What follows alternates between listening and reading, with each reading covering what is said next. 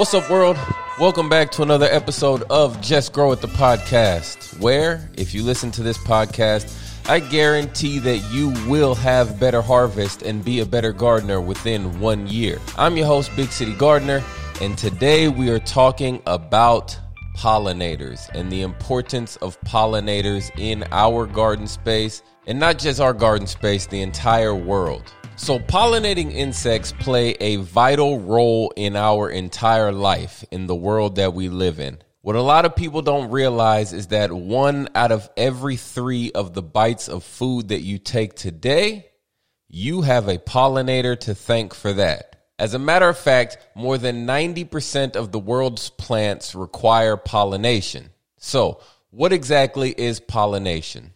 Pollination is the act of pollinating, which is moving the male reproductive parts of the plant and having them come in contact with the female reproductive parts of the plant. So, once that occurs, then the fruit, the nuts, the flower, whatever it may be, is able to be formed. Now, pollination does not necessarily need pollinators for it to occur. Some plants are self pollinating and other plants are pollinated by wind or water. But, like I said, more than 90% of the world's plants require pollination. And guess what? Pollinators do most of that work. Now, when it comes to pollinators, most people think about honeybees. But if we only think about honeybees, we're forgetting a majority of the pollinators. Honeybees are just one. Let's not forget about ants, butterflies, flies, even birds. Now, that is not an all inclusive list. Even things like small mammals are able to pollinate many plants across the world. Pollinators are responsible, mostly responsible, for that $5 billion agriculture industry that is alive and thriving here in America. Now, most times we think about the outcome. We think about the fruits and vegetables that we receive from pollination. But what about all of the other facets that we pay no attention to? Pollinators are also directly responsible for more than 50% of the world's cooking oil. Think about it grapeseed oil needs a pollinator, sunflower oil, olive oil, canola oil, and many other oils all require pollination and rely on pollinators to do this job. Pollinators help us to sustain our ecosystem. They pollinate the plants that help clean the air. They even pollinate those big trees that help protect us from severe weather storms. The simple act of pollination helps plants reproduce, and that in turn helps stop things like soil erosion.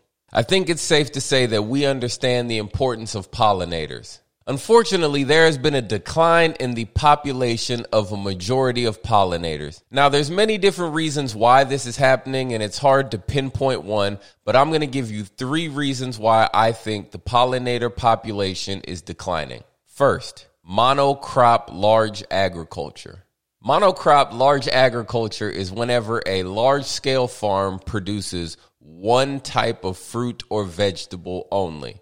The lack of biodiversity in the different types of pollen is directly related to the declining population of our pollinators.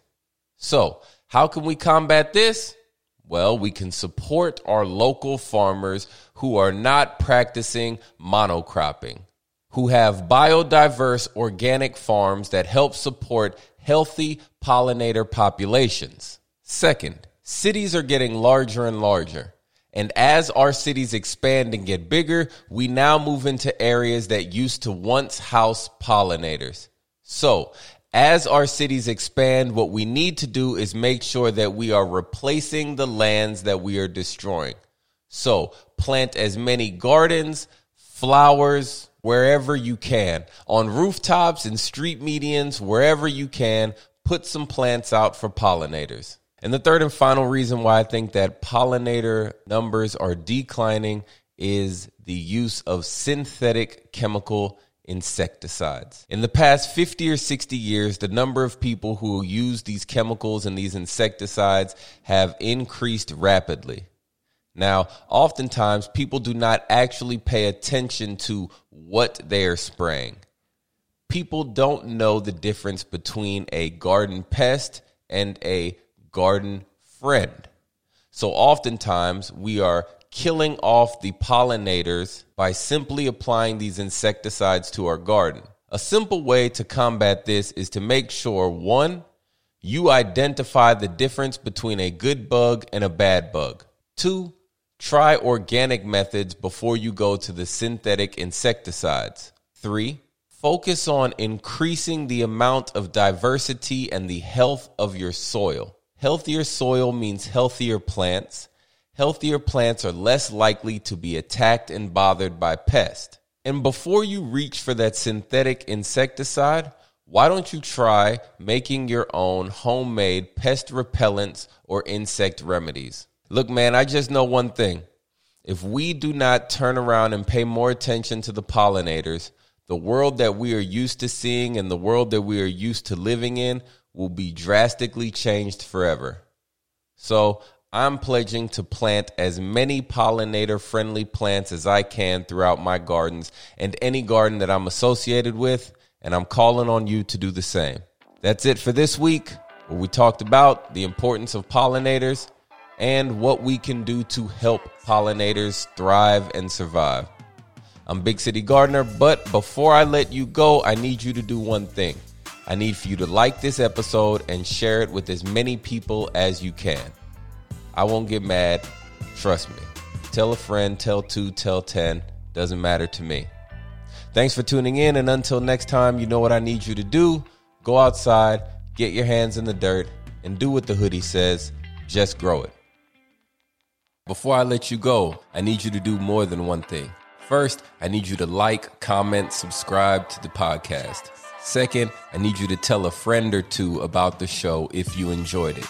And if you have anybody you think I need to talk to, I should interview, send the name over, put it in the comments, or send me an email. I grow at Big City Gardener. And check me out, man, on Instagram and on all social media platforms, Big City Gardener. We out. Oh, almost forgot. Just grow it.